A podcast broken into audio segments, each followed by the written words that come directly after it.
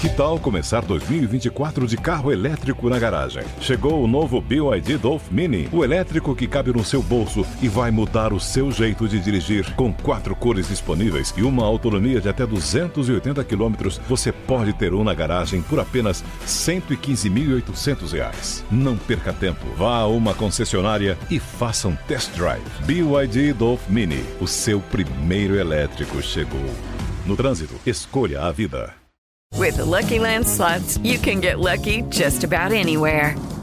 This is your captain speaking. Uh, we've got clear runway and the weather's fine, but we're just going to circle up here a while and uh, get lucky.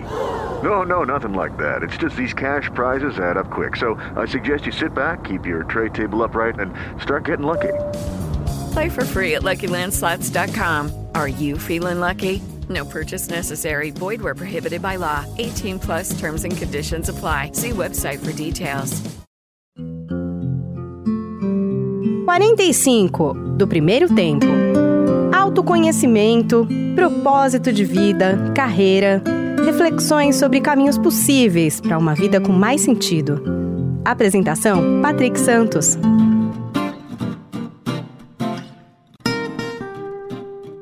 Olá, seja bem-vindo, seja bem-vindo ao podcast 45 do Primeiro Tempo. Toda semana aqui um papo muito legal com pessoas inspiradoras que têm muito a nos ensinar, compartilhar suas histórias nessa nossa jornada do autoconhecimento.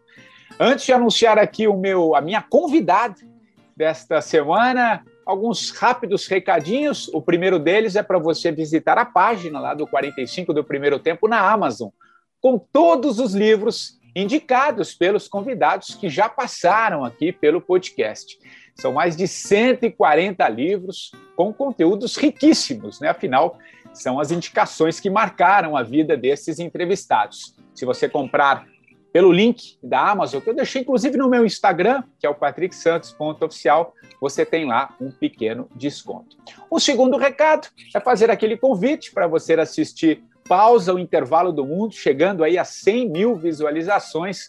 Um documentário que eu produzi lá no começo do ano passado, chamado Pausa o Intervalo do Mundo, um olhar né, sobre esses tempos pandêmicos. Trouxe gente bem legal para falar comigo. Tem lá a Monja Cohen, o velejador Amir Klink, o psicólogo Rosando Klinger, o músico Tony Belotto, a filósofa Lúcia Helena Galvão, o físico Marcelo Gleiser, o rabino Newton Bonder, a médica Ana Cláudia Quintana Arantes, tem o italiano também, sociólogo Domênico De Masi, enfim, 20 grandes nomes de diversas áreas do conhecimento, trazendo, trazendo seus olhares sobre tudo isso que estamos atravessando. Também deixei o link lá no meu Instagram, é o patricksantos.oficial. Bom, recado dado, vamos agora ao papo desta semana, porque ele promete. Olha só, a minha convidada de hoje é uma dessas pessoas difíceis da gente definir profissionalmente. Ela é um pouco de tudo, ou como costuma dizer, ela está psicanalista, hipnoterapeuta, escritora, palestrante, musicista, cantora, e que cantora dessas cuja melodia nos toca a alma. Fazendo aí uma da sua vida um grande laboratório de experiências, essa minha convidada de hoje, eu vou arriscar aqui, é uma profunda investigadora da psique humana, tendo como grande norte da sua vida um trabalho de expansão de consciência coletiva. Uau! Eu estou falando da Margarete Áquila, que além de tudo isso que eu mencionei há pouco, ela também é conferencista em assuntos científicos, de espiritualidade, metafísica, ufologia em países como Brasil, Portugal, Itália e França e mais alguns. Tudo bem, Margarete? Que legal tê-la aqui no, no 45, querida. Olá, Patrick Santos, tudo bem? Olá, ouvintes, tudo bem com vocês? É um prazer estar aqui, meu Deus. Que delícia! Quanta coisa, Margarete! Quantas coisas você foi trazendo aí para sua para sua vida e que legal, né? Eu te acompanho já há, há um bom tempo. Você tem um trabalho lindo de, de autoconhecimento, você faz essas pontes da psicanálise com a espiritualidade, por esse campo mais sutil, você, você traz a ufologia de uma forma como a gente consiga entender de uma maneira mais, mais é, fácil, digamos assim, se é que é fácil. É, enfim, é muito interessante. E acho que a gente pode começar literalmente pelo começo, falando um pouco da tua história, né, Margarete? Porque você foi mudando muitas coisas. Você nunca teve medo de fazer essas mudanças? Como é que foi o teu, o teu processo? Conta um pouquinho para depois aí eu quero entrar eh, especificamente nisso tudo que a gente está vivendo. Acho que você tem muita coisa a contribuir na, na questão do autoconhecimento, mas rapidamente conta um pouquinho a tua história. Olha, é, eu sou aquariana de alma, né? Então, assim. Então já tá, já, já explicou. Já comecei. aquariana de alma, ou seja, eu trago mesmo a mudança como algo normal e, e como um desafio.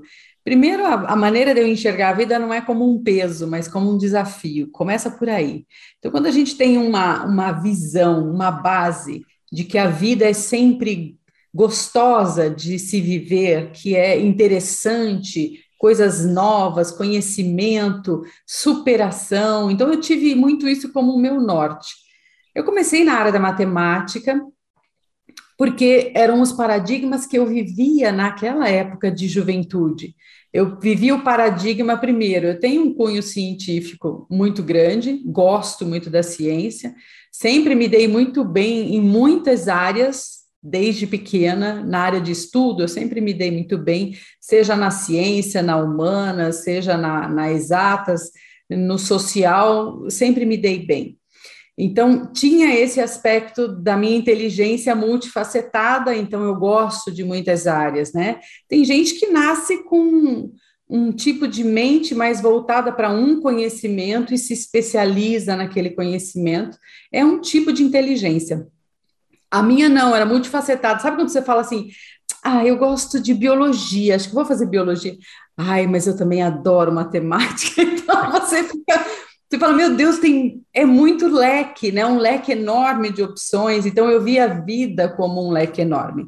Comecei com a matemática pelos paradigmas que eu vivia na época.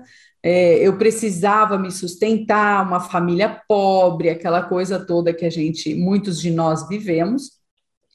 Meu pai sempre deu muita ênfase para o estudo, mas ele tinha seis filhos, então não tinha muita opção. A minha opção era: vou escolher uma profissão onde eu possa me sustentar e etc., e não ser mais um peso para o meu pai. Então, foi minha primeira escolha.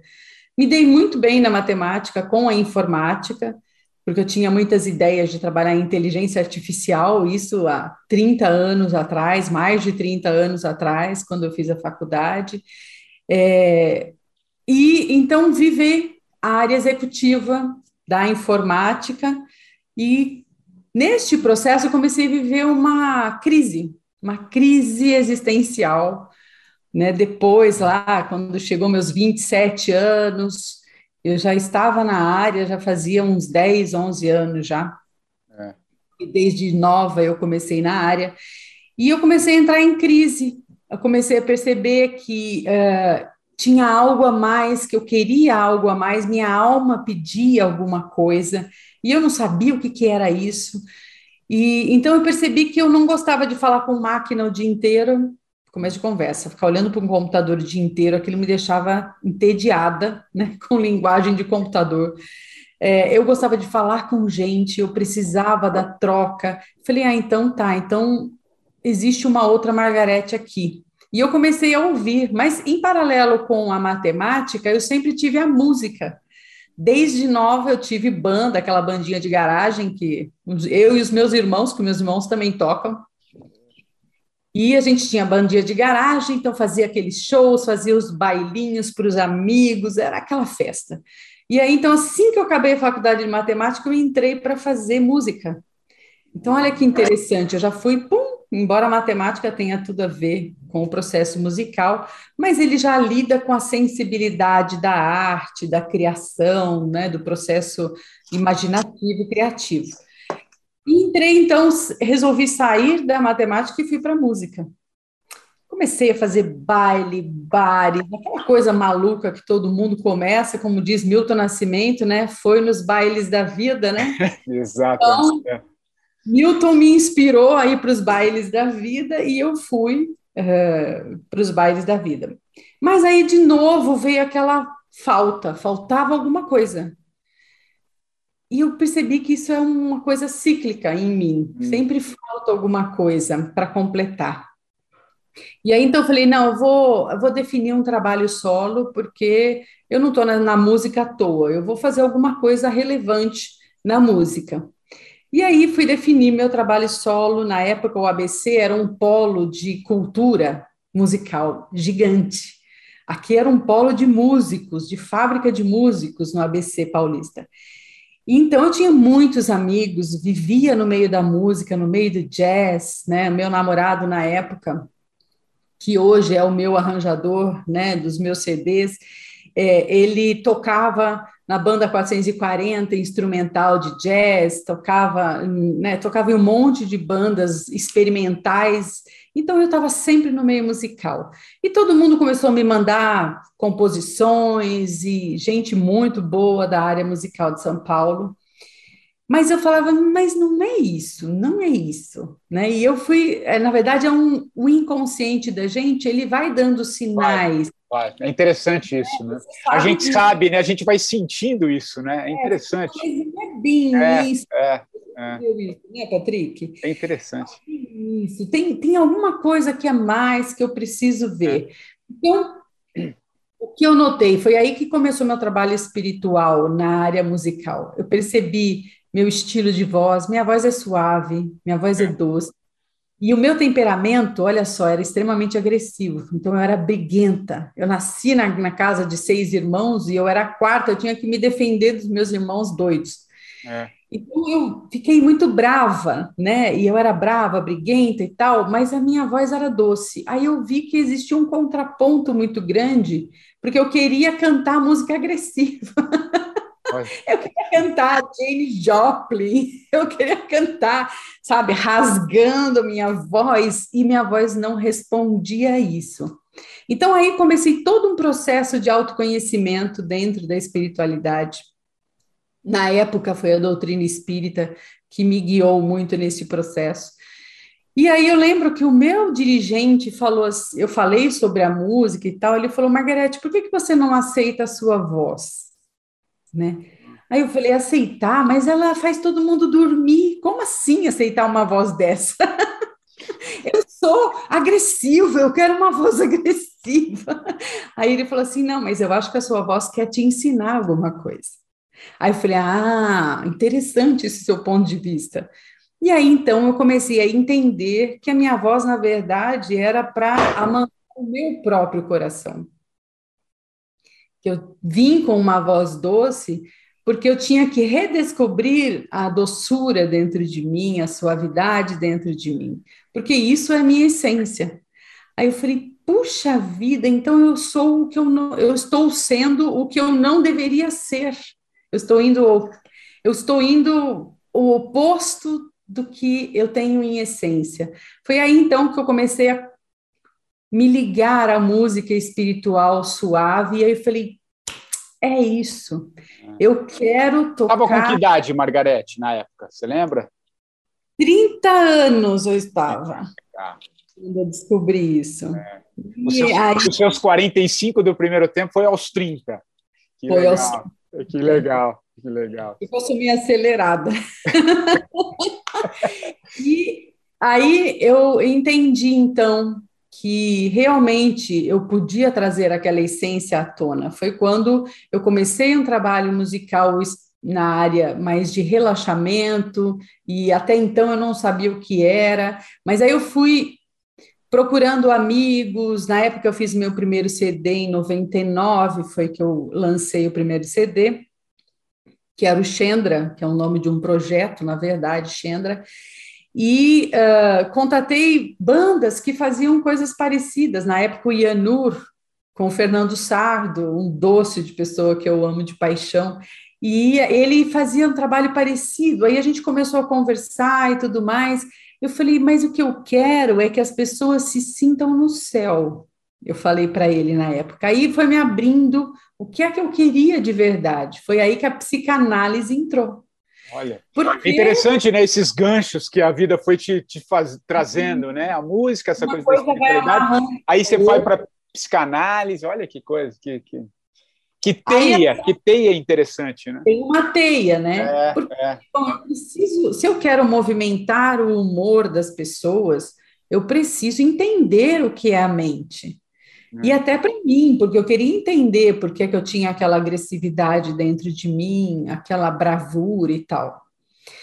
E aí, então comecei um trabalho de me ampliar meu conhecimento para psicanálise e entrei de vez no que é a mente humana, o comportamento humano, e aí eu fui me especializando, como eu queria causar estados de consciência, eu fui para a hipnose, então aí a hipnose me ajuda a entender sobre estados de consciência. Que legal.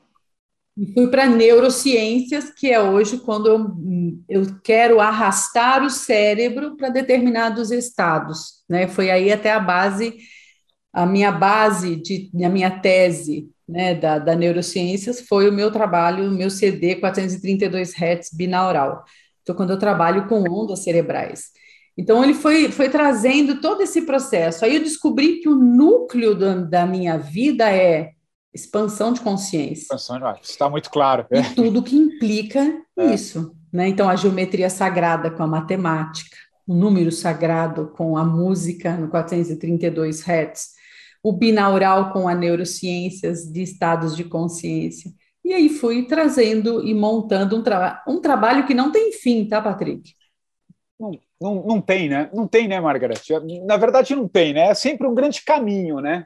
A gente pode até, a gente pode até estabelecer ali, ó, quero chegar ali e tal, mas não é, não é sobre o chegar, né? É sobre esse o caminhar. É sobre o, é sobre o, o, o caminhar, né? E, e assim, te ouvindo, pô, vários insights, assim, várias coisas foram foram acontecendo a partir me, me, vindo aqui a partir da sua do seu relato, da sua história. Parte dela eu já já conhecia.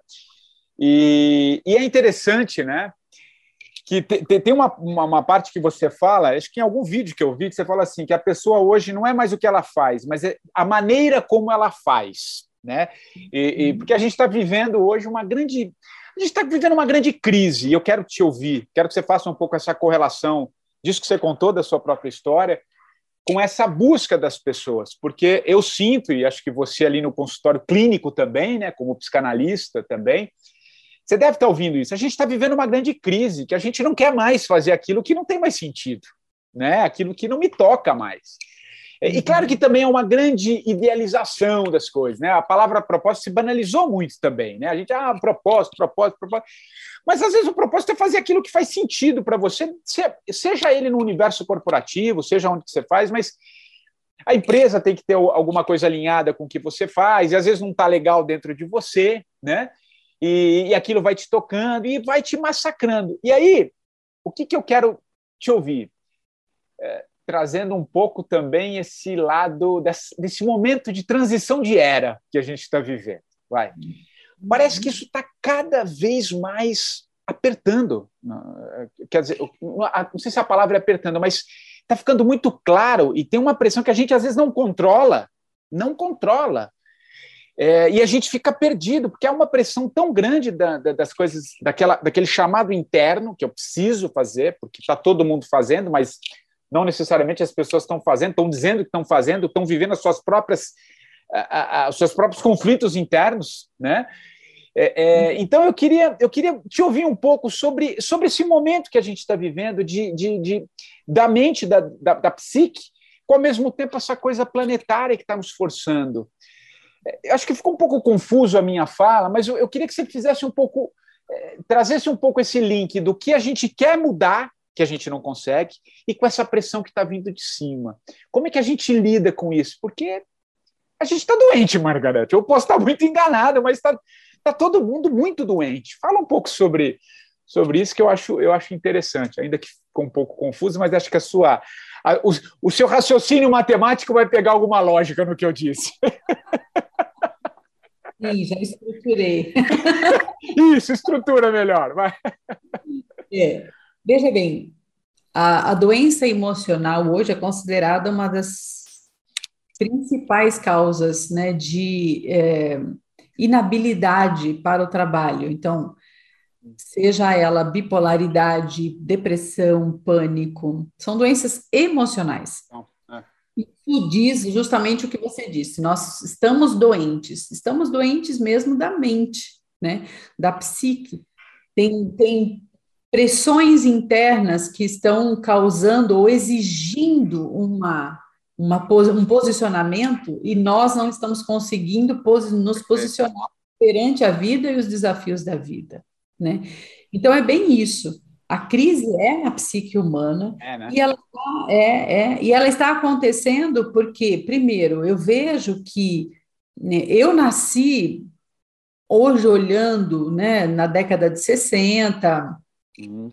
é uma década que estava borbulhando mudanças no planeta Terra, e muitas pessoas que nasceram, aí já falando um pouco de espiritualidade, dessa inteligência fantástica, né, que é é, essa, esse mistério da vida, da nossa origem, para onde vamos e tudo mais.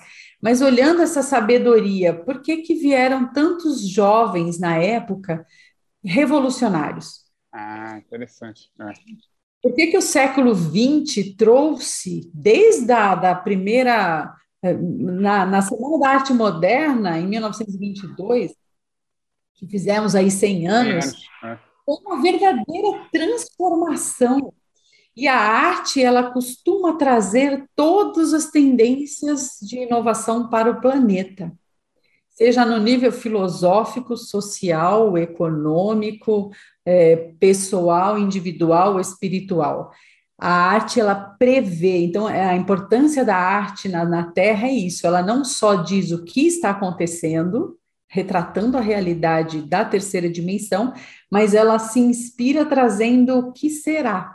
Então, a, a, a Idade Moderna, a Semana da Arte Moderna, ela veio trazendo tendências de mudanças profundas na sociedade humana. E realmente foi o que aconteceu o jazz, o blues, o rock, o movimento hip, depois da Segunda Guerra em especial, né, já, já previam que nós precisávamos mudar as nossas estruturas profundamente para alcançar um mundo muito mais interessante de se viver. Então, eu diria que nesse século XX foi, foi sendo construída uma mente, né, ou paradigmas, como eu costumo dizer, na sociedade, para que houvesse essa mudança. Eu sou uma dessas mudanças, eu vejo. Né? Eu vejo que eu vim diferente, eu vim estranha. Na minha casa, minha mãe fala: não entendo você, não sei por que, você é como você é. A me achava um bicho esquisito, né? E, e, até hoje ela fala isso. Bom, da Margarete eu nunca sei o que vai sair, porque ela sempre pensa o contrário da gente. Tinha da minha mãe. Mas são mentes que vieram mesmo trazendo coisas novas. E os jovens hoje, eu percebo que trazem isso com mais força do que a minha geração. É impressionante mesmo. É impressionante. Os jovens, eles, eles não querem fazer nada sem sentido. A geração dos anos 60 ainda se adaptou e se adequou à sociedade capitalista, meio selvagem, competitiva e que exigia uh, obediência cega. Mas isso foi mudando. Conforme nós, as gerações foram passando e nós demos mais condições para os nossos filhos, os jovens vieram dizendo: não, não é isso que eu quero, não. Não, não, não, não acredito nisso, como é que eu vou fazer isso?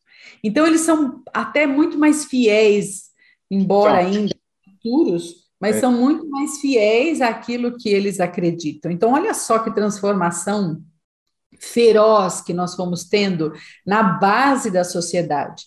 Hoje, os coitadinhos estão perdidinhos, né? Porque eles não se encaixam num sistema empresarial, por exemplo, mas também não podem ficar sem fazer nada. Então, eles não, não têm ainda coragem ou maturidade para chegar e falar: não, eu sou isso aqui, eu vou fazer isso aqui, vou inovar, vou ser dono do meu nariz, eu vou. Não, eles ainda estão. Tem muitos jovens muito perdidos e outros mais inovadores, né?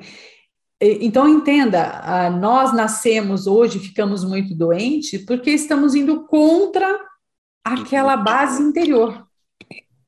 O, que você sente que é seu, não, mas isso sou eu, eu acredito nisso, né? É, e é isso que eu quero fazer da minha vida. Então, se nós não formos fiéis a quem somos, eu diria que a doença nasce. Eu sempre falo que tanto a depressão quanto o pânico, qualquer doença emocional, ela é de fato quando você vai contra quem você é. Quando você está distante do seu eixo, do seu centro. Então, se você se corrompe muito tentando se adaptar a, ao é, mundo. É, isso, é, isso é importante. E que normalmente a gente faz, a gente se corrompe, né? Ah, hum. vou esperar mais um pouco, eu vou, peraí, eu preciso juntar isso aqui. Só que, cê, hum. só que cê, eu senti muito isso. Né? Eu, eu, eu, falo por mim, né? Acho que não preciso de exemplo do que eu, eu a gente não mente para a gente mesmo. Você pode mentir num nível inconsciente, mas algo ali dentro de você sabe, né? E eu vivia muito isso, ah, vou esperar mais um pouco, mas vai esticar. Só que Margarete é uma dor, é um negócio que é punk se você não. E, e, o corpo fala, né? Acho que você. Levantar da cama. Tem. É difícil levantar da é cama. É difícil levantar da cama. Porque não existe mais motivação. É, é, é, é muito forte isso, é muito forte. Por isso que hoje vemos tantos depressivos, não existe motivação para fazer aquilo. E nós somos movidos a isso. O que te motiva? Exato. O que, é que te faz levantar da cama de manhã? Se nós não estabelecermos essa motivação, esquece, não vai rolar. Então, quando uma pessoa vem na clínica falando, não, eu quero melhorar da minha depressão e não sei o que, não sei o que, aí eu começo um tratamento. E aí eu percebo resistências, eu vou avisando, ó, você está resistindo, você está resistindo, você está resistindo. Então você percebe que não acertamos ainda o núcleo dessa motivação, o que é que te carrega para frente. Enquanto você não achar o que te carrega para frente, meu amigo, vai ser difícil segurar. É. E como a gente identifica isso? Como é que, como é que a gente vai tirando essas, essas cascas que a gente vai trazendo e colocando na nossa vida? Margarete, pela, o, o que, que na, na, clínica ali você vê que, que, que, pode ajudar e pode trazer algum, alguma é, lunetinha? É, isso é um processo, né? É um processo que a gente tem que levar para dentro. Assim como eu vivenciei isso lá na informática hum. e fui olhando para dentro para buscar quem eu era, e eu tinha essas sinaléticas, eu tenho essas sinaléticas muito claras, porque eu desenvolvi isso. Eu sou muito fiel ao que a minha intuição me diz. Né? Isso né? é, é. E a intuição não mente, né, Margaret? Não mente. Quando você está nesse nível profundo, não mente, é, que é o inconsciente, né? É, muita gente acha que é com raciocínio lógico que vai encontrar isso. Não, não é. Ele é bem mais profundo que isso. Isso é um treinamento de quando você fala, de quando você percebe que, ah, eu acho que eu vou por esse caminho, mas aí tem aquele nozinho no peito, sabe? Assim, tipo assim, não é bem isso, Exato. né? Tá falando uma coisa. Então você tem que aprender a, além da lógica, é. né? É. A lógica diz, não, mas isso é mais óbvio. Não, nem sempre é o óbvio o caminho que a gente toma. Tanto é que eu nem sonhava em cair onde eu estou hoje. Não, pela minha lógica, eu seria uma alta executiva e eu estaria rica hoje, na minha lógica de 17 anos. Né? E aí depois eu falei, não, que, que rica o quê? Não é isso que me faz feliz, não. Eu já ganhei muita grana, não é isso, não. Não estou afim. Eu já descobri que não é isso. E aí mudam-se as prioridades a minha prioridade hoje é ser fiel a quem eu sou em essência. Então, como que você acha isso? Ter essa prioridade como critérios, né? Critérios de prioridade, isso é a minha motivação. Por ser a minha motivação, é, quando a gente fala em, em descobrir propósito e missão, a gente vai fazer um processo de, de autoconhecimento muito grande. Primeiro, entender o que é essencial na sua vida em termos de o que eu sinto que é importante sentir. É, então, você falar, tá, o que, que para você é essencial? Ah, eu, eu gosto de sentir paz, eu, eu me alegro muito com uma vida pacífica, tranquila, é, eu amo família, eu amo estar com amigos, é, eu amo me sentir seguro, então, quais são as sensações que você quer sentir quando chegar em algum lugar que você quer chegar. Aí a pessoa começa a definir, é um processo, tá? Processo. Ela define, não, eu quero família, amor, fidelidade, são todas emoções, sensações, sentimentos, aí a primeira linha. Você definiu esse grande primeiro passo? Pronto, isso é o que a gente chama de missão primária. Então, eu quero chegar aqui, eu quero sentir isso. Então, por mais que a gente queira uma casa, cinco casas, dez carros, casa na praia e dinheiro a rodo e não sei o quê, você quer bens materiais para sentir alguma coisa. Perfeito. Então, está por trás. Eu quero sentir segurança quando eu tiver muito dinheiro.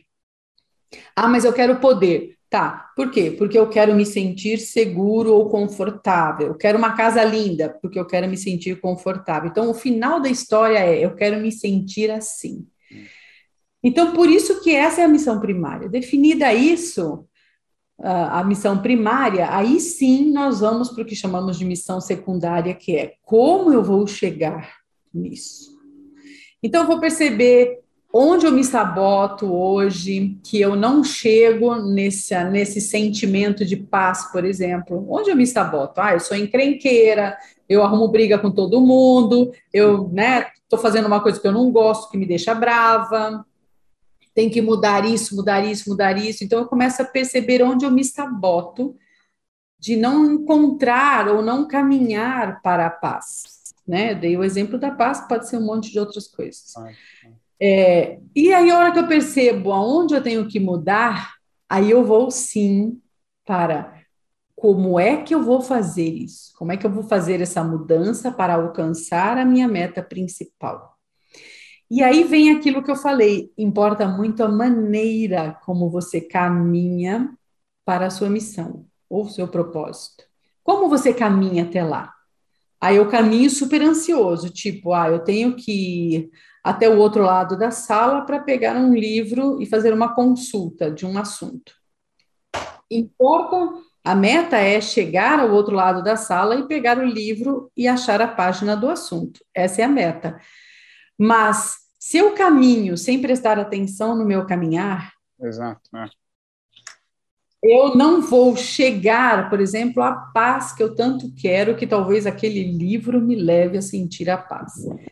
Na verdade, o meu caminhar deve ser exatamente de acordo com o lugar que eu quero chegar. Então, se eu quero ter paz, o meu caminhar é de paz.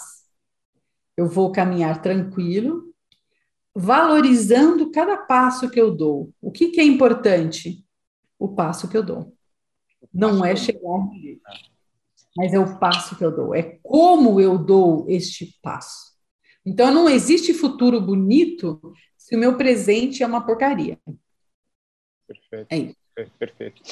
E, e, e, nesse passo, né, nesse, nesse caminhar, nesse processo de vida, é, é muito importante a gente estar muito uh, centrado, né? E, e é, por que, que eu tô, estou tô trazendo essa, essa questão que eu queria te ouvir? Um outro aspecto que eu percebo muito desse momento em especial que a gente está vivendo existe uma certa onda de medo. Você falou no começo de frequência, né? De, de alguma maneira, você, você, trouxe a palavra frequência.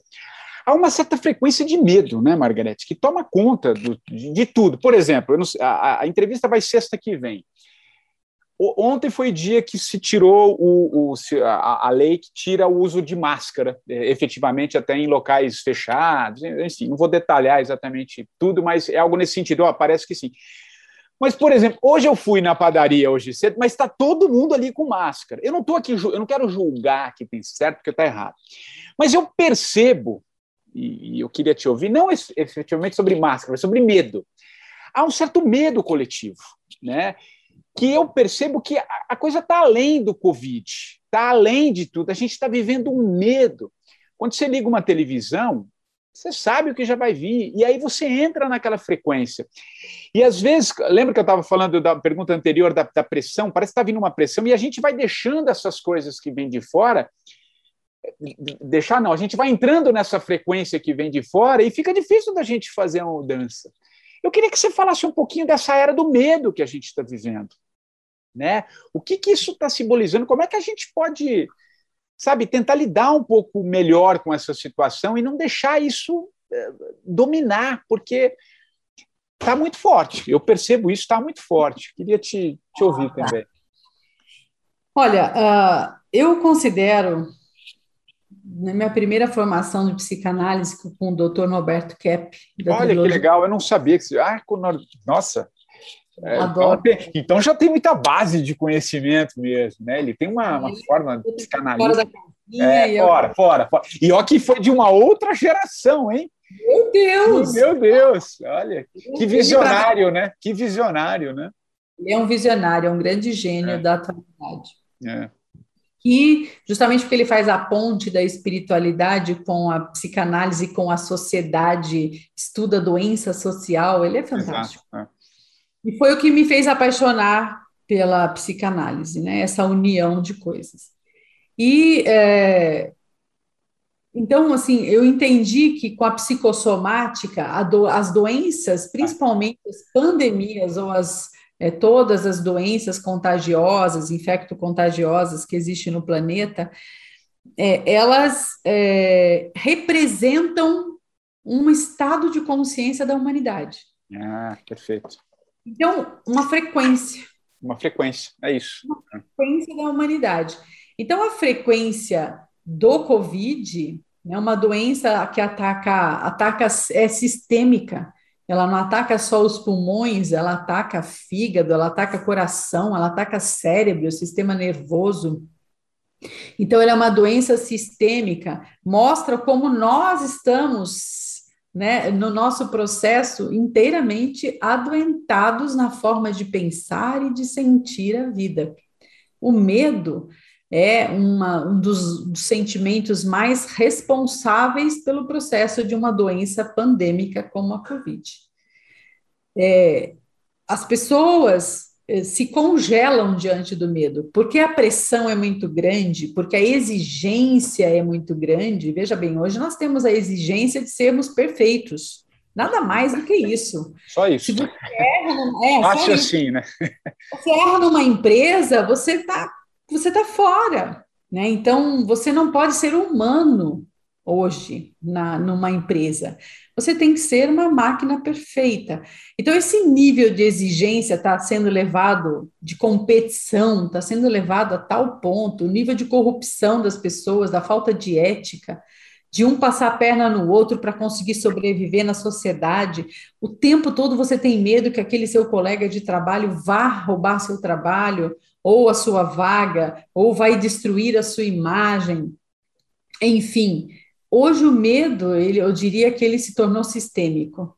Né? As pessoas têm na base o medo nessa sociedade construída, né? que para mim é uma ilusão. Tudo isso aqui é uma, uma grande ilusão. Esse é o grande metaverso, né? Esse é o metaverso. Esse é o metaverso, é, é, é isso. Então, como a gente construiu essa ilusão de querer matar o outro, né? De de, de conseguir alguma coisa, eu preciso aparecer, eu preciso ser diferente, eu preciso ser destacado da massa. Então, toda essa necessidade que foi sendo criada foi gerando um medo na base. Hoje, é, todo mundo, embora o medo seja algo natural para o ser humano na base cerebral, porque nós nascemos é, tentando sobreviver em situações muito difíceis há milhares de anos atrás, uh, ele está na base, né, o sistema de defesa, mas com as ilusões da sociedade, principalmente a sociedade capitalista selvagem, né, é, ou outros métodos, enfim, não interessa, porque socialmente todos são ruins, né? nenhum abrange toda a nossa necessidade. Mas o capitalismo do qual vivemos, ele criou esse processo de é melhor você ficar esperto, porque alguém vai passar a perna em você. É melhor você estudar loucamente por 50 anos, porque senão você não vai ser bom o suficiente. É melhor você ser perfeito, porque senão, né, vão te mandar embora. Você perde a vaga. Então, essa situação foi gerando um pais neuróticos que viram para as crianças, desde crianças, fala assim: o que, que você vai ser quando crescer? Que, que, você pensa? Você tem quatro anos, garoto. Você tem que estudar. Você tem que fazer inglês, você tem que fazer judô, você tem que fazer. Você tem que ser bom em primeiro lugar em tudo na, na escola etc. A criança tem uma agenda que, pelo amor de Deus, criança prisioneira de relógio. Nunca vi isso. Eu não era prisioneira de relógio, a não ser para ir para a escola e voltar. Né? O resto eu fazia meu horário. Então, as crianças hoje têm que ser boas em tudo, elas fazem dez coisas ao mesmo tempo. Por quê? Porque você, filho, vai ter que competir num mundo cruel. Você tem que ser bom no que você faz. Tirou oito, que absurdo! Eu me esfolo aqui, você tem que tirar dez, entendeu? Então, Exatamente. a criança aprende a ter medo. Como é que você vai crescer num mundo onde as exigências são tão grandes? E eu percebo essa esse medo congelante nos jovens. Tem jovem que não quer nem sair do lugar, tão difícil é aonde ela tem que chegar. Ele fala: não, tá tão longe, tão longe que, meu Deus do céu, não dá nem para imaginar que eu vou um dia chegar nisso. Então, a, a gente foi construindo uma sociedade baseada neste medo que congela. O medo congela. Ele faz você se adequar a tudo o tempo todo, sempre indo contra a muito... sua essência. Essência, exato. E aí e esse, adoece. Esse medo mata. Você não olha as pessoas com confiança no olhar.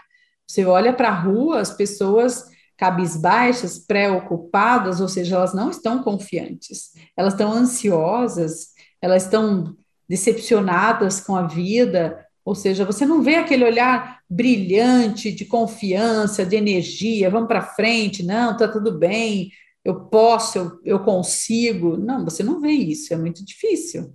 Confiar na vida, né? É, confiar de Confiar. fato. Eu, eu dizer que a, a, gente vive uma grande. A grande crise que a gente vive é a crise da verdade. Né? Acho que é esse é. A, é, acho que essa é a grande. Assim, a, a, sua verdade, né? Porque as é, pessoas exato. não ficam mais nelas. Não, se eu tiver que ser isso aqui, meu Deus, eu não consigo ser isso tudo aqui. Eu não consigo ser perfeito, eu não vou conseguir ser competente o suficiente, a concorrência é muito grande, é, eu, as pessoas vão me passar a perna muito fácil, ou eu tenho que corromper para chegar onde eu tenho que chegar. Então, isso faz com que ela vá contra a verdade dela, que é o que gera a, a, o medo. Você fala, não, eu não consigo ser isso aqui, eu sou isso, mas não consigo ser e aí adoece, não tem, não tem corpo né, que, que, que uhum. aguenta, enfim, não à toa esses índices de burnout, de depressão, suicídios, né? Se a gente pensar que uma pessoa a cada 40 segundos né, tira a vida, não, é, é, é, é uma coisa impressionante. Margarete, eu queria entrar um pouquinho, avançar um pouquinho na nossa, na nossa conversa, é, para o que vem aí, o que o que está vindo. Há pouco você estava falando desses jovens, né, que já vem com outro, é um outro DNA, né, já vem, olha, não vou fazer aquilo que não faz sentido. Eu percebo, eu comandei jovens, eu sei o que, que é, a forma como pensar. Você não vai enquadrar, você não vai colocar dentro da caixa e tem que ser assim, porque não é, né? Para eles não é, ainda que tenha os seus dramas, as suas dificuldades, mas já pensa de uma forma diferente. É, o que está vindo aí como sociedade, né? É, é, eu sou da, eu, eu sou dos eu nasci nos anos 70, você mencionou que você nasceu nos anos 60, a gente vem de uma geração, né? E acho que tudo vem. É, eu gosto muito dessa, dessa coisa, parece que tudo vai se assentando, né? Tudo tem uma, tudo tem uma razão, uma geração vem para fazer uma coisa, a minha mãe teve o seu papel, a minha avó, né?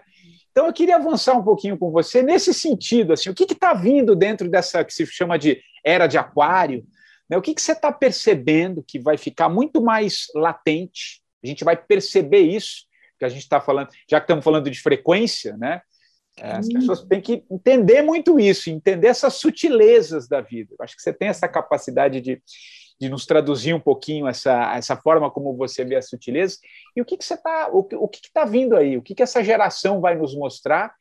E quem não, e quem não conseguir é, é, eu não vou pôr pressão aqui, eu, tô, quero tomar um pouco de cuidado, mas assim, quem não entender isso, o que, que pode acontecer dentro dessa nova era? É, é, interessante, porque eu, eu gosto de estudar olhando o todo, né? Eu não fico muito presa só a particularidades, né? Embora eu estude isso para entender o todo, mas eu gosto de amarrar coisas, né? Você já viu que é o meu processo, o meu processo é amarrar. é. né? E muito bem. É. Eu vejo uma palestra sua, fala, tem, tem, tem começo, meio e fim, né? Acho que isso é tem, tem, esse lado muito lógico, né? Ao mesmo tempo sutil, né? É. Então, quando eu percebo, por exemplo, os jovens vindo com essa, essa, essa, essa característica, né, característica de ser fiel mais ao que se pensa, ao que se quer, não está dentro da caixinha, ele não se encaixa nos modelos dos anos 60 de empresas é. Que nós vemos hoje e que eu me adequei na época, mas logo eu vi que não era para mim uma organização, né, então eu saí do processo é, porque eu queria poder ser genuína nas minhas ideias, né? Tanto é que meus CDs eu só tive uma vez gravadora e nunca mais, porque eu não queria ninguém mandando em mim no que eu queria gravar, o que eu não queria gravar, quais eram minhas ideias, porque a, a na verdade quem define a produção é a gravadora, é. né? E aí eu fui entendendo que essa geração que veio, veio querendo fazer diferente. Eles nasceram no meio virtual, então eles são com os dedinhos super rápidos. Mas é graças a esse tipo de visão que os jovens hoje criam apps, criam coisas que são extremamente práticas para a nossa vida. Né? O que, que o app faz hoje no, num celular? Você faz tudo por um celular né, é, facilitou muito a nossa vida, dá saltos na burocracia, na burocracia, né? então eles agilizaram todo um processo. Por quê? Porque já vieram com uma mente acelerada. Começa por aí, vieram com uma mente acelerada, com uma mente que tinha, é, quer ser mais fiel a quem se é. Então eu percebo que eles, mesmo um pouco perdidos, porque a sociedade não, não traz uma solução né, para mentes diferentes, é, que têm inteligências multifacetadas, porque a molecada tem uma inteligência multifacetada, eles falam de muitos assuntos, entendem de muitas coisas ao mesmo tempo, né? E a nossa sociedade não abarca ainda. O sistema educacional é de 200 anos atrás, então, assim, hello, né? 200 anos atrás o ser humano era extremamente diferente. Nós ficávamos sentadinhos em carteiras e obedecendo a regra. Né? Hoje não é mais isso. Hoje eles querem informação rápida, eles querem entender apenas o que lhe interessa para aquele momento e não ficar estudando o dia da independência do Brasil. Eles não querem saber.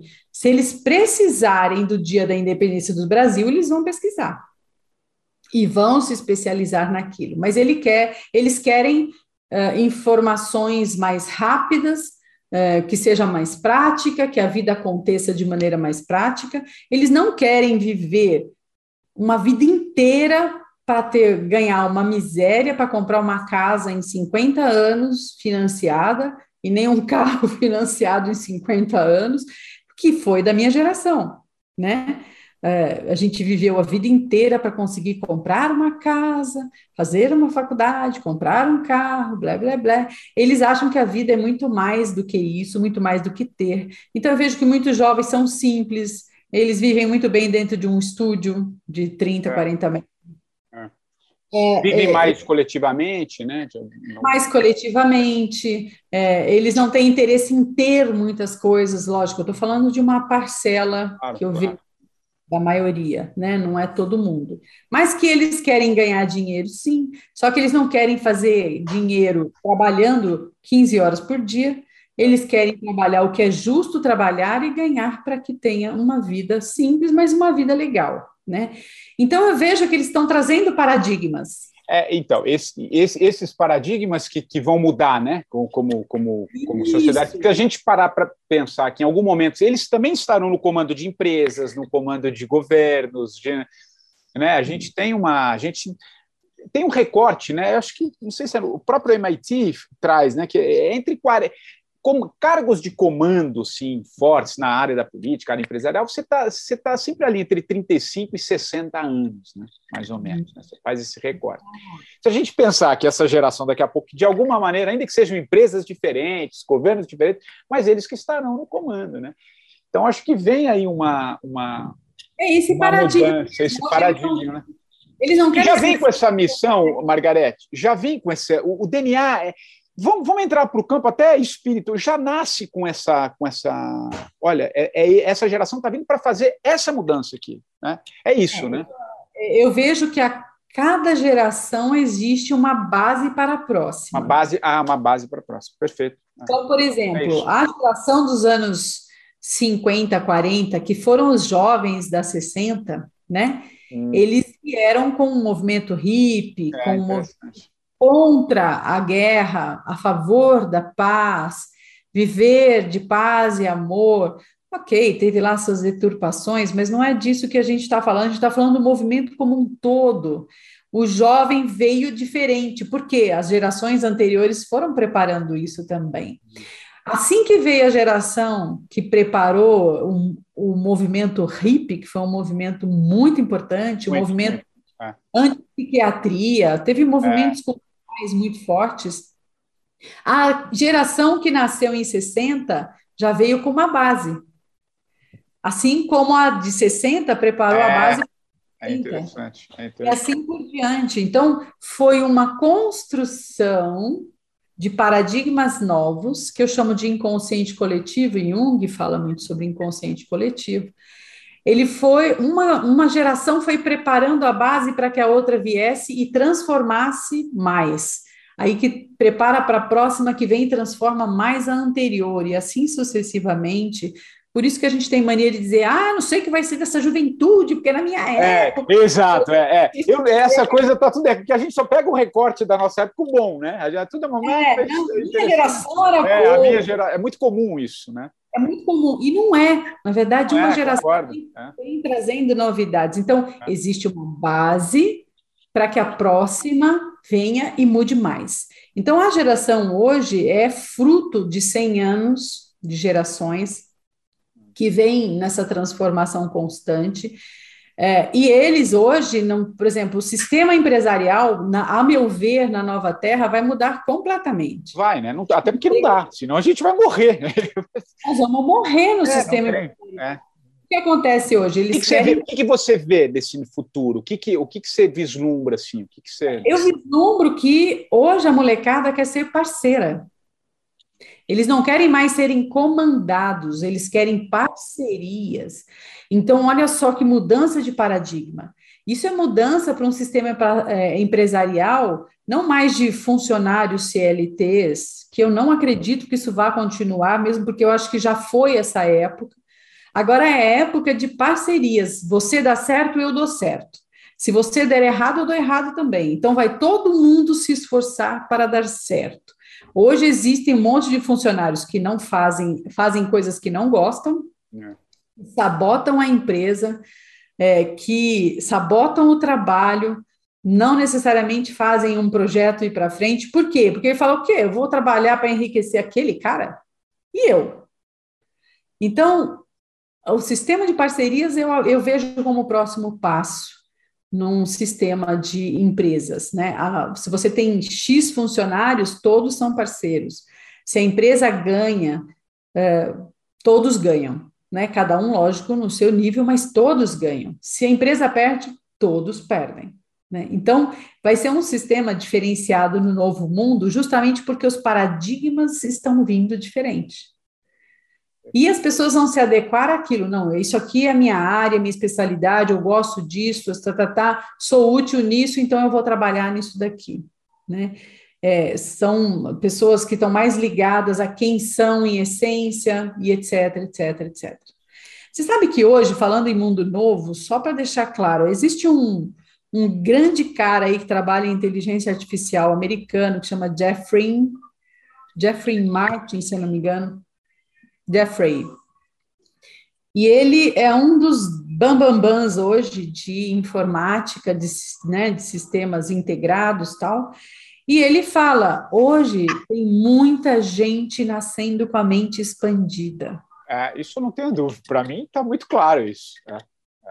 Então, nós temos hoje condições garotada que vem e pessoas de mais idade também, porque sempre existem os precursores para orientar. Perfeito, perfeito.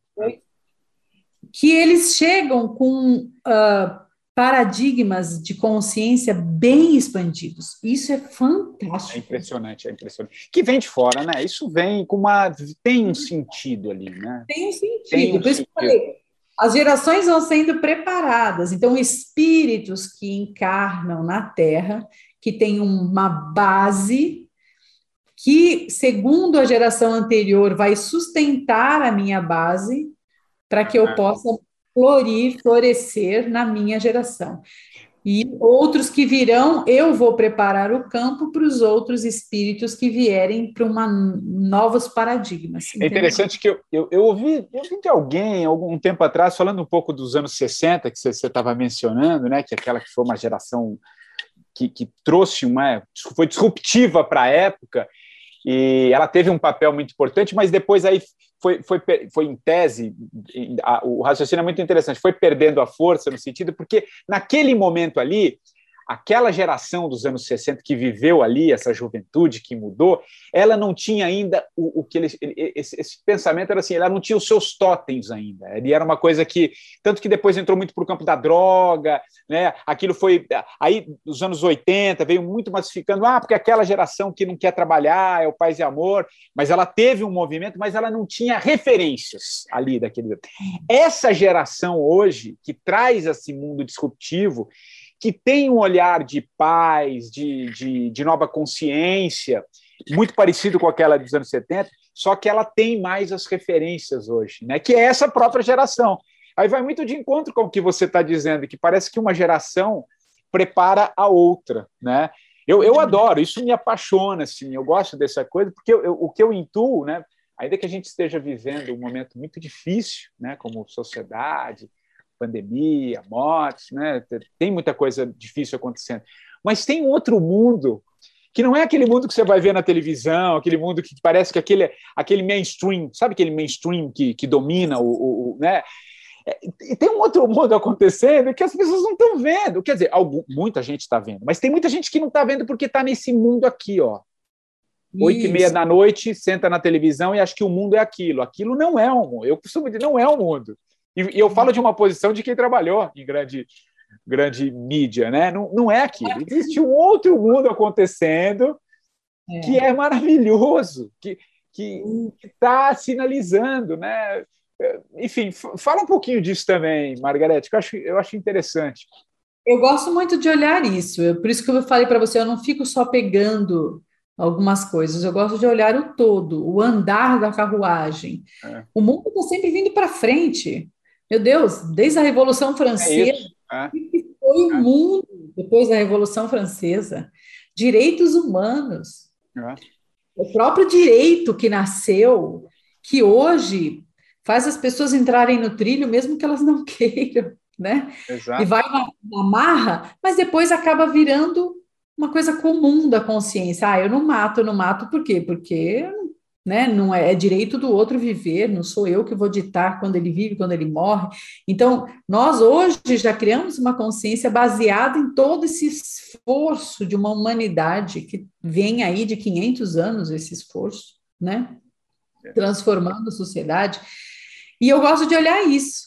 Eu gosto de perceber que nós estamos numa matrix e nós precisamos entender que estamos numa matrix fabricada por interesses uh, que nós não temos domínio, então interesses de dinheiro, de poder, da, da indústria farmacêutica, da indústria é. das drogas, e etc, etc, etc. É. E que nós não precisamos nesse, nós estamos nesse mundo, mas nós não somos é. desse é. Então, eu sempre costumo dizer, eu estou Margarete Áquila, eu não sou Margarete Áquila. É isso. Porque gosto muito desse conceito de perceber que isso aqui é uma passagem muito rápida, mas que não é nem o começo e nem o fim. Ela só é uma passagem por um processo onde eu vim para provar que eu entendi o que é sentir paz, o que é sentir amor. Por isso que eu falei, a maneira como eu faço a minha vida tem toda a relevância do mundo. Porque se eu viver atropelando todo mundo, passando por cima de todo mundo, para chegar em ter poder, segurança, conforto e tudo mais, eu não vou encontrar a paz que eu tanto busco.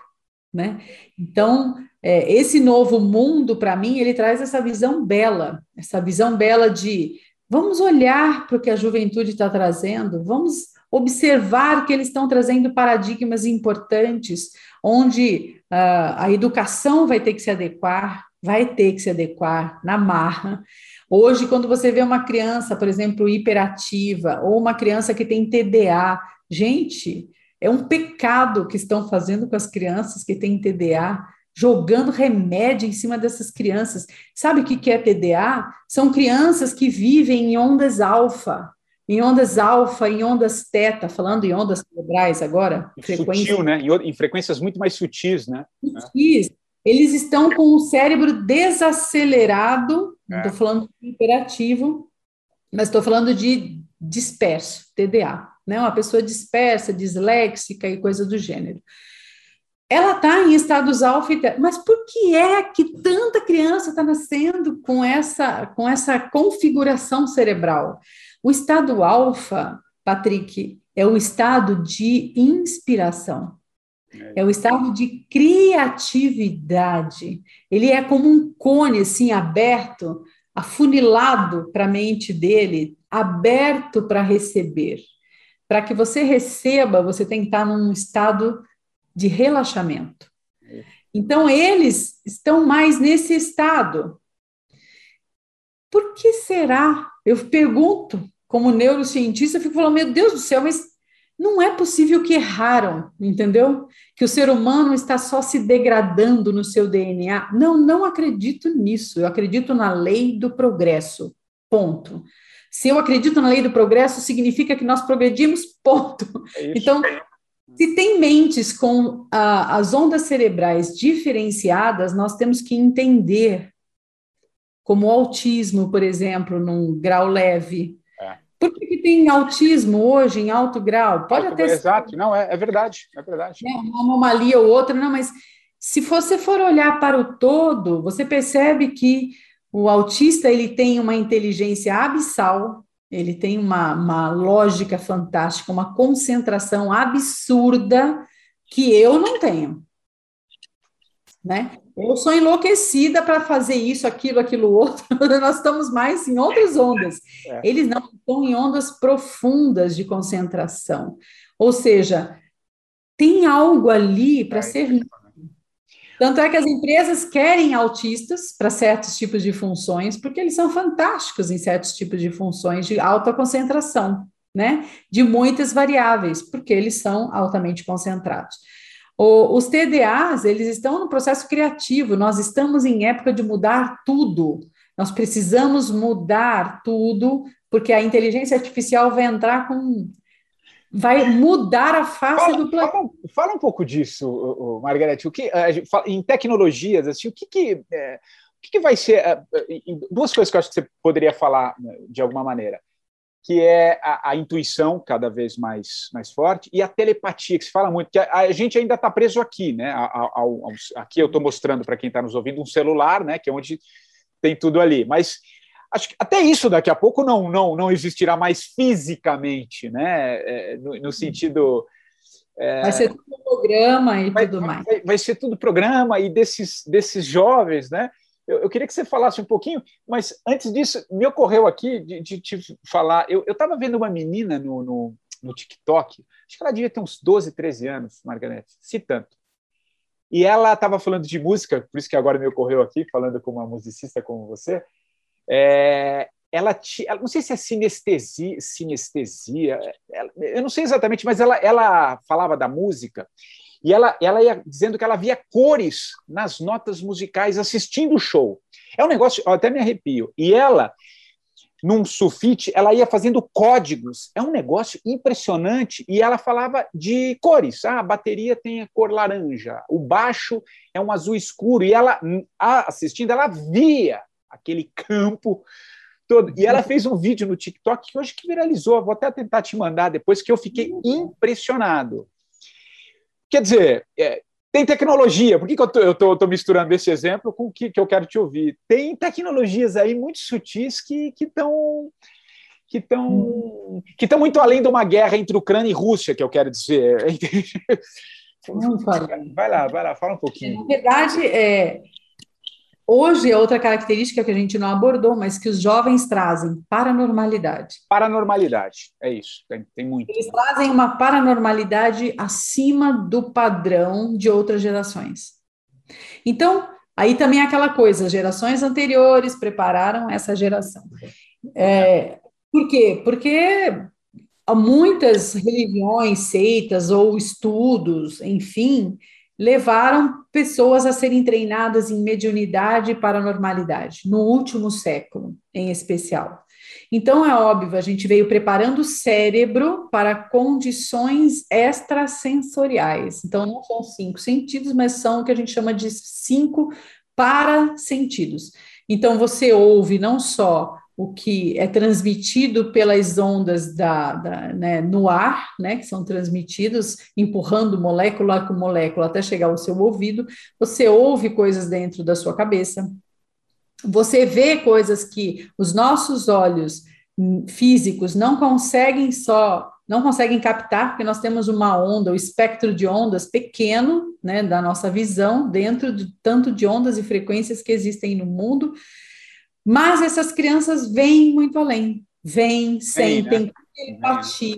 A telepatia neles hoje já é muito natural. Eles percebem o ambiente, eles fazem uma leitura rápida do ambiente onde eles estão. Então, se tem energia pesada, de, de raiva, de ódio, ou se tem uma energia leve, tranquila, de bem-estar, eles fazem essa leitura que a gente chama né, da leitura psicométrica, você lê. Às vezes, de pegar objetos, eles conseguem fazer a leitura da história daquele objeto, a quem pertenceu aquilo, o que aconteceu, né? É, então, impressionante. Tem um documentário, eu acho que é na Netflix ou na Amazon, que fala, né, dessas, dessas que eles conseguem sim. ver só de, de pegar, de sentir, às vezes você consegue saber o que está acontecendo lá do outro lado, é, é impressionante. Isso, eles têm processo de projeção astral. É, projeção é. astral é quando os seus você consegue sair da, do corpo físico em astral, em corpo astral, que a gente chama, e consegue viajar conscientemente, sair para lá, sair para cá. Isso foi muito usado no sistema eh, russo, né? os russos treinaram isso para fazer, usaram eh, os médiums e paranormais para fazer espionagem, né? É, sempre com aquele intuito é.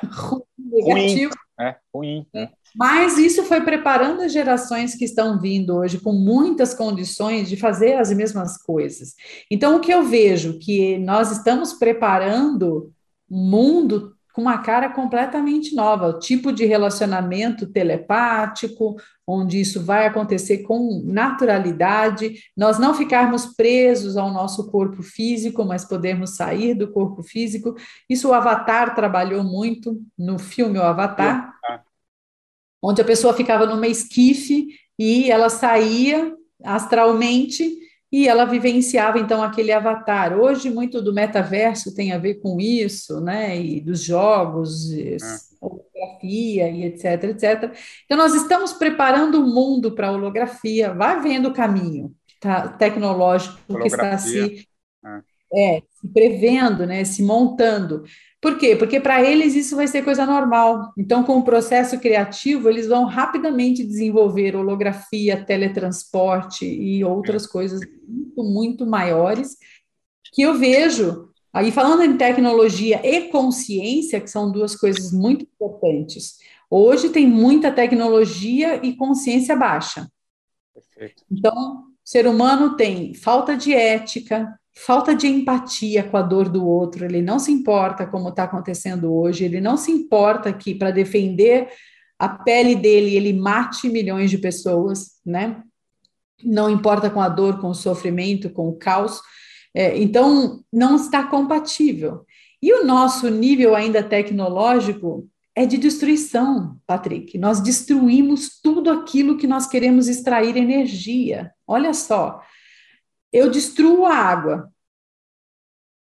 Né? Eu faço inundações, desvio rios para fazer hidrelétricas para conseguir energia elétrica. É, eu destruo a natureza. Então, para conseguir minerais, eu faço escava, escavações e arranco todos os minerais da terra, porque nós temos um conceito da consciência de que para eu ter energia, eu tenho que arrancar de você. Exato. Isso aí é consciência de vampiro. É. Você sabe que vampiro gruda na sua jugular, né? E isso pode não ser físico, mas emocional, por exemplo. Sabe aquele vampirão Sim. que gruda aqui e você sai mal de uma conversa e a pessoa sai super bem, obrigada? Exatamente. Isso é então, muito. Nós temos, nós temos ainda essa tecnologia no mundo novo que não pode mais existir. Não pode coexistir consciência e tecnologia de destruição. Então, a molecada hoje é totalmente envolvida em limpar rios, eles acham realmente que é, não se pode. Hoje o veganismo está crescendo tá absurdamente. Tá crescendo. É, é, interessante. É, é, é, eu não quero mais escravizar um animal para me alimentar. É, eu não quero mais matar um animal para me alimentar. Então, veja só o que a garotada está trazendo. Um, a alimentação está mudando no planeta que você não tem noção da indústria alimentícia. Então, e é interessante porque é o que eu é o que eu estava te falando e eu sempre gosto aqui de quem quem está sempre no 45 ouvindo é, é um pouco a gente sair daquela caixinha que a gente conhece porque uhum. e ao te ouvir e eu concordo porque eu vejo isso eu vejo isso tem um outro mundo acontecendo que é o que você está falando da alimentação da busca por um outro conceito né a forma de, de lidar com os animais que, que a nossa geração assim às vezes a gente tinha mais dificuldade mesmo né a gente é, é, é, e, e, agora não, vem, vem uma outra turma que está mais preparada para fazer essa, essa mudança, mas isso ganha ainda pouco espaço, né? pelo menos no mainstream. Eu estou falando do mainstream, que eu, eu me refiro a essas, essa meia dúzia que ditas narrativas, digamos assim. Né? Então é interessante te, te, te, ouvir nesse, nesse aspecto e eu concordo. Eu acho que tem. Eu vejo um mundo em transformação, Patrick. Tá, positivo. tá, tá. Não sendo poliana, negando que existem ex, coisas. Ex, é isso. Acho que não adianta a gente achar que não tem. Claro, tem muita coisa ruim acontecendo, né? Óbvio. Tudo é por onde você também eu foca, percebo, né? Eu tenho muita esperança nas, nas gerações mais novas, porque eu vejo que eles estão trazendo os conceitos é. corretos para um mundo novo se estabelecer mesmo. Era de Aquários. Era de Aquários. Então, na era de Aquários, a tecnologia vai ter que estar compatível com a consciência, ou seja, não se destrói, você não precisa eliminar quem te dá fonte de energia. Né? E o Dr. Kep fala muito disso. Ele fala em magnetismo, magnetismo. da energia que o Tesla trouxe, a energia gratuita baseada em magnetismo e não em eletricidade. Então, nós vamos mudar o nosso sistema é, de energia completamente no novo mundo. É. E essa garotada está trazendo isso criativamente. Se nós instruirmos a garotada, tipo, olha, gente, é o seguinte: existe uma energia livre que não destrói. Né? Construam aí máquinas à base de magnetismo. Construam, sabe assim, é orientação. O nosso papel aqui é orientar a molecada, porque ele já tem a base para isso. É isso, é. Essa, já nasce com essa consciência, como você disse no determinado momento, já vem com uma, uma consciência muito mais expandida. Né? Isso. Enfim, poxa, Margarete, eu seria capaz de ficar mais uma hora aqui com você. Eu acho que tem muito. Eu achei muito legal aqui a nossa a, a, a, linha de conversa. A gente começou a falar um pouco das questões mais práticas humanas mesmo, né, dos nossos pequenos dramas, né, que são naturais, uhum. porque a gente faz parte disso, né? Acho que a gente foi construindo, trazendo dentro do que você aprende ali no, dentro do que você vê no seu no seu consultório, em tudo que você faz. Depois a gente foi subir, sutilizando um pouco a nossa conversa, entrando nesse lado mais que hoje é o que me toca muito, que é hum. acreditar nesse que, que tem esse mundo novo nascendo, né, e, e, trazer esse olhar. Então acho que acho que a gente veio num, num, num, num, caminho muito muito legal aqui dessa conversa. Adorei. Ficaria mais tempo, mas como disse um certo narrador de futebol, o tempo urge, né? Já estamos aqui com mais de uma, uma hora de conversa. E, e é uma marca aqui do 45. Estou super curioso para saber, Margarete, que livro você vai indicar? Quero uma indicação de um, de um livro e por que desse livro? Imagino que ele deve ter te marcado, e, ou você acha que é importante quem, quem acompanhou aqui com a gente, sempre com a gente até agora. E depois, na sequência, também muito curioso para saber que música que você vai indicar para a nossa versão podcast aqui. Vai lá. Ah, olha, primeiro assim, eu sou uma leitora voraz. É, eu, eu então, eu tenho uma biblioteca aqui que eu li praticamente tudo. É. Então, é muito difícil dizer um livro específico, é. mas eu diria que para o momento da humanidade agora, que eu vejo que nós entramos em novos paradigmas, o paradigma da unicidade, de sermos um de verdade, de nos importarmos com o outro, de sentirmos que somos parte de uma única família, porque se nós não nos unirmos do planeta, o planeta se destrói, né? Nós vamos, quer dizer, nós vamos conseguir é. destruir o planeta, como a gente já percebe aí as ameaças. Então, eu diria que estamos num processo de desenvolver a empatia dentro de nós, para esse processo ocorrer. E para isso, então, eu, eu, falo de um grande sábio para mim, um avatar desse momento da humanidade, que é Mathieu Ricard. É, Mathieu Ricard tem um livro chamado Altruísmo, que para mim é uma bíblia quando se fala em desenvolver capacidades cerebrais de forma, de forma inteligente e dirigida, é, sem misticismo, sem nada, mas baseada em neurociências, porque Mathieu Ricard, ele foi um dos, dos que emprestaram seu cérebro para Richard Davidson, um neuropsicólogo, hum. neurocientista, fazer experimentos sobre a mente humana, como é que seria uma mente em estado expandido de consciência. E ele emprestou seu cérebro, assim como Dalai Lama fez, e etc. Pessoas que, que são consideradas de mente expandida, que sentem essa paz, que sentem a harmonia, que têm caminhos cerebrais muito diferentes do, do nosso do dia a dia. E eu estudo muito isso. Como é que eu consigo uma mente expandida é, sem, sem, ligar, sem ligar necessariamente a uma religião ou outra, mas sim a ciência mesmo, hoje a ciência tem essa capacidade. E os orientais emprestaram seus cérebros é. fantásticos. Mathieu Ricard foi um desses. E ele então descobriu estados de consciência de extrema paz, misericórdia, amor, harmonia, tranquilidade.